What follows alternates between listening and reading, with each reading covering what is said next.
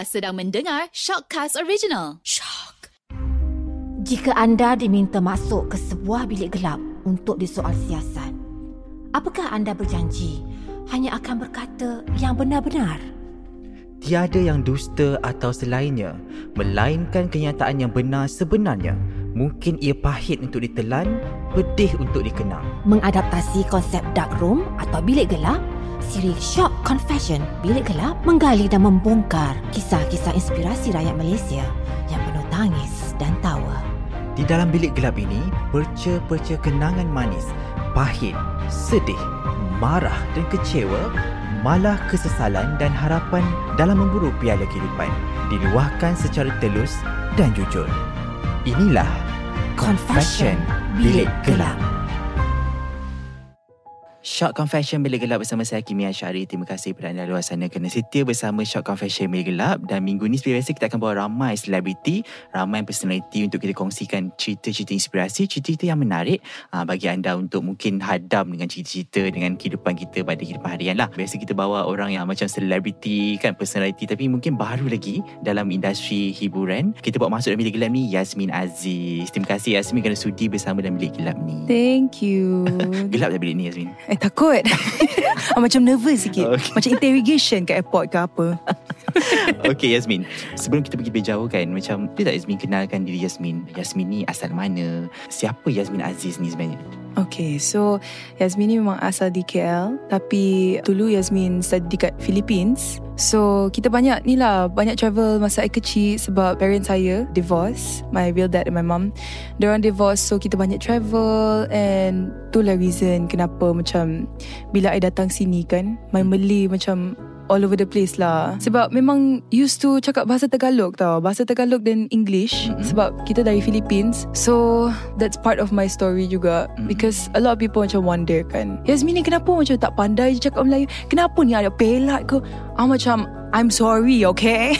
I'm sorry. Kita ni bukan tak nak, you know, perfect that language. It's just as a kid kan, you're growing up in a country, so you you macam adapt all the language.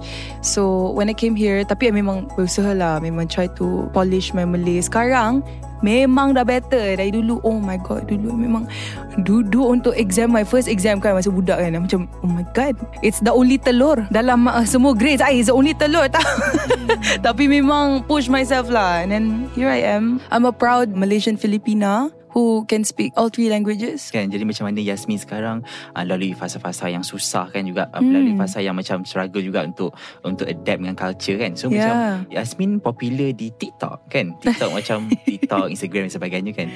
Bila ada komen-komen daripada komen-komen buruk daripada netizen kan, mm-hmm. contohlah kan, boleh tak cerita sikit apa komen-komen paling buruk yang Yasmin pernah dapat, dan dan macam mana Yasmin hadapi benda tu?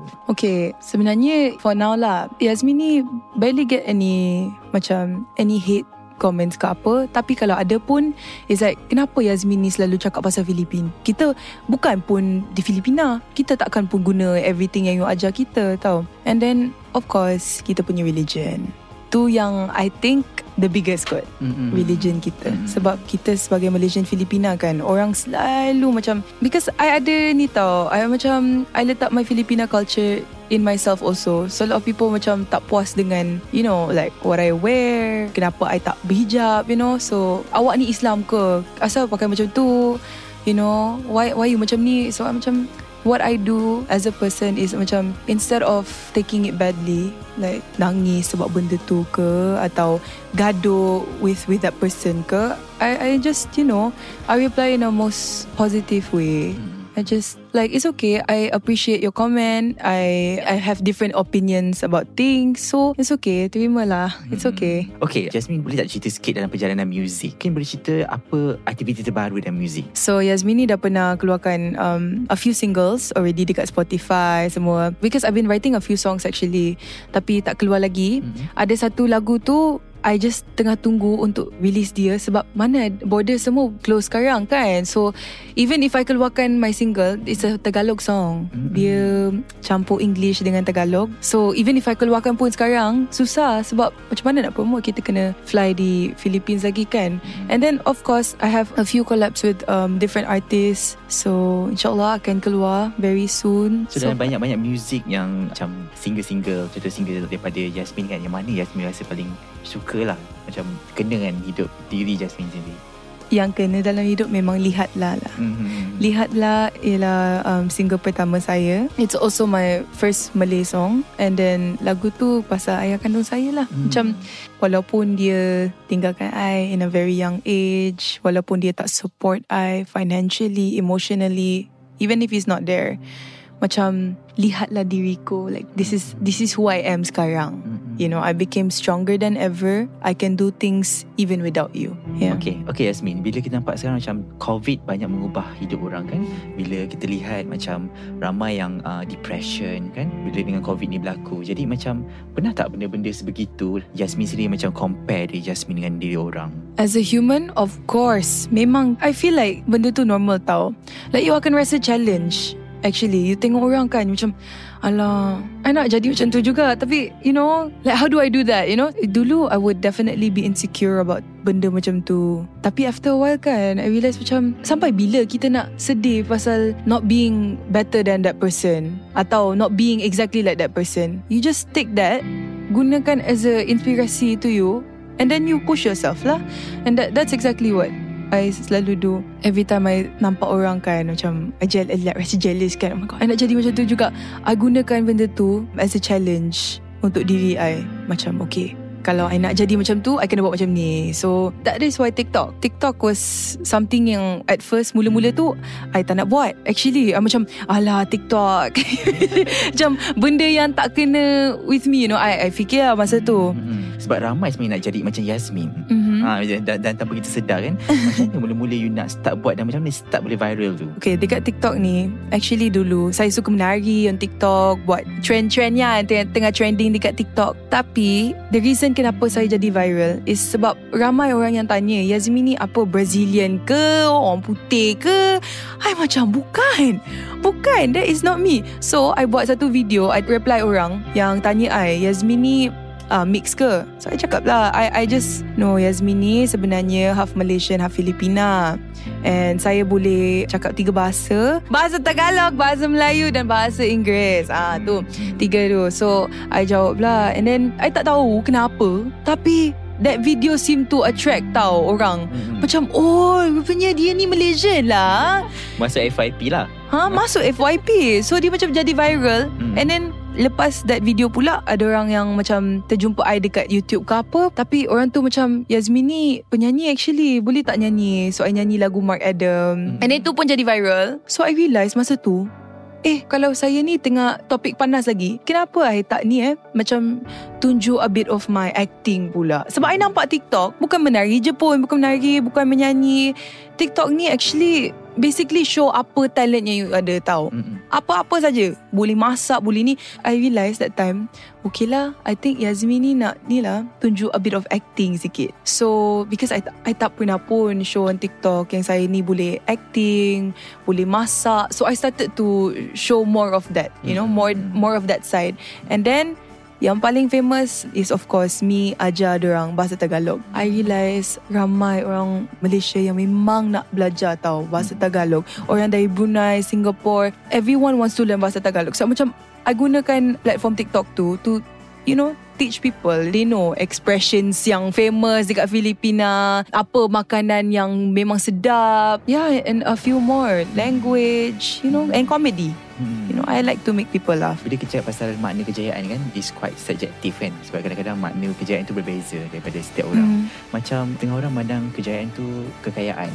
Ada rumah besar, kira berjaya. Mm-hmm. Ada kereta besar, berjaya. Macam Yasmin sendiri, apa makna kejayaan bagi Yasmin? For me is, I think to be happy mm. in life. Mm-hmm. It's just like, some things is not about where you live, who you're with, or what you have, atau duit yang you ada. Sometimes for me kan, I think that happiness is the main thing lah. Because even if you have semua tu kan, cuba tanya diri you, are you happy dengan just all this, you know? Like, were you doing all those things to get that? For me, it's always about happiness. Because kalau tak, you akan, depression tu akan kick in tau. Mm-hmm. Macam, alah, I have all this, tapi aku bukan happy pun. So, that's why for me kan, like, everything I do juga, I make sure tau, I enjoy benda tu. Dari hati. Like, you ikhlas dengan apa you tengah buat tu. Mm-hmm. Like, my, for me, singing, all my acting on TikTok, everything, all, all the jobs that I get, I make sure tau, macam, oh my god, I excited. I put that in me tau. You have to keep your adrenaline macam going. Like sekarang, you guys have me here and I'm happy doing it. Of course, like macam, yeah, I'm getting interrogated but tapi I happy doing it, hmm. yeah. Dari fasa macam Yasmin adalah orang biasa-biasa kepada Yasmin seorang TikTokers dan seorang selebriti kan, mm-hmm. ke fasa itu, pernah tak rasa macam, eh, uh, susah lah macam, eh, macam rasa kikut lah orang tiba-tiba nak ambil gambar dengan I kan, macam tu. Pernah tak lalui pasal culture shock tu? Yes, okay. Pernah. Um, okay, so saya memang terkejut because saya tengah jalan. Masa tu, I think pakaian I pun tak tak cantik sangat tau. I macam normal je. Ada orang ambil video dari belakang I kan. Oh, Kak Yasmin boleh nampak. Macam, oh my god. Kau kat mana? Aku tiba-tiba kan, you rasa benda tu akan buat you fikir pasal your surroundings juga tau. Mm-hmm. Dulu mana ada I, I pakai cantik nak keluar ke, mm-hmm. atau nak beli, you know, nak beli coklat je ke. Ah, macam sekarang I I feel like I think kena ni lah. I have to kind of dress up. Letak sikit blush lah, letak mascara sikit, takut nanti orang ambil gambar ke. Mm-hmm. Of course, it's memang macam I terkejut lah that time. Mm-hmm. Tapi at the same time, it's nice lah to get a message from someone. I jumpa you tapi I malu nak I malu nak datang kat you. I macam datang lah. Oh, I macam happy tau. Maksudnya tak adalah rasa macam tiba-tiba macam dah dapat fame tu, macam rasa macam ya, nak buat benda jahat lah. Ada tak rasa macam tu? Oh, benda, benda jahat apa? Contohlah macam it depends what benda jahat is that. Rasa macam eh, tiba-tiba famous ni macam tu, macam tiba-tiba nak diva pula ke. Ada tak oh, rasa benda tu? Oh, tak pernah. Mm-hmm. For me kan, uh, This This one Mm. is really from the heart. Mm. I always told myself, always stay humble. Kalau you seorang yang humble kan, you are the one lah yang akan jadi happy in life. You're the one who's gonna achieve semua goals yang you nak achieve. And you are the one who's going to get people who are loyal to you. Kalau you bukan orang yang humble kan, I rasa, I don't know lah, I, I just feel like you don't you don't get friends, like real friends in life. Because to my family juga, my family always stand by that. My family ni, I don't think even they would accept me if I tiba-tiba jadi diva, jadi orang yang sombong. I feel like even my own family won't won't accept me for that, you know? Because being a humble person will not just get you the joy in life. You will get the love that you want in life. And that's, you know, love from your fans, love from your friends and everything. That's that's enough for you, you know? Yeah, so this even goes out to everyone. Always stay humble. Don't don't care about what your name is sekarang, kau siapa sekarang, atau kau di mana sekarang. Always be nice to people. Jika boleh diubah masa ni kan, mm-hmm. if you can turn, uh, turn back time kan, apa yang nak ubah dalam hidup you, ataupun uh, untuk menjadi Yasmin yang lebih baik pada hari ini, ataupun sebenarnya Yasmin okay je dengan perjalanan, filosofi perjalanan ni? My B M kot. Actually B M you okay B M you okay Okay ke? Macam banyak orang English. Tapi ya, kalau boleh, don't get me wrong, I I suka belajar dalam Philippines, I suka everything. Tapi kalau boleh, I would have just stayed here. Like, I mean, and, and then speak the language at the same time. Sebab my family memang cakap bahasa Tagalog. So can you imagine, if I stay kat sini, I dah boleh cakap bahasa Tagalog, bahasa Inggeris, ah, then my Malay perfect juga tau. So kalau ada yang I nak ubah kan, is is me being more fasih bahasa Melayu tau. Because benda tu actually, a lot of people bullied me as a kid. I, I kena bully, serious, physically and mentally. Seperti, I was bullied. Seperti mana bully tu? So I masuk sekolah masa um, Standard four Standard four lah yang paling teruk dalam hidup I masa tu. Mm-hmm. As can you imagine, awak sebagai budak masuk sekolah, parents you tak tahu, orang tu tengah sepak you, mm. tengah slap you. Kenapa, and then, kenapa kenapa dia buat macam tu? Because diorang tak tak puas hati. Mm-hmm. Saya boleh cakap bahasa Tagalog, saya ni mix. Mm-hmm. Saya half Malay, half Filipina. Orang tak puas hati. you know, in my school.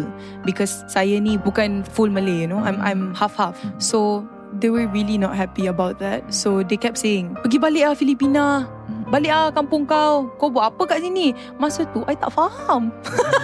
Masa tu, I I boleh faham uh, bahasa Inggeris je. So, dalam sekolah, orang cakap macam tu kat you. You, as a kid kan, I boleh just hear jerit-jerit-jerit. So, sakit hati untuk I. Because I don't know what they're saying to me. But they, they're doing that. Until it came to the point yang benda tu dah jadi physical. Benda tu is very painful lah. Just because you're not from there, they don't give you the the respect that you deserve tau. So, it was really hard for me. And then, I remember that time, I went back home. And then, my mom saw like macam a bruise lah on my body, you know. She was really angry. Like, because I just kept quiet tau. I diam je masa tu. Tapi sakit hati because I don't know what I did. Macam, I buat apa? I tak buat apa pun. You know, I, I feel like I did not disturb you. I just came here to study. You know, what's the point of you doing those things to me? Mm-hmm. So, you know what I did? From that time kan, I gunakan benda tu sebagai inspirasi. I said, I'm going to get to where I want to be. Because mm-hmm. one day, I'm going to look at you and I'm going to say, thank you for doing that.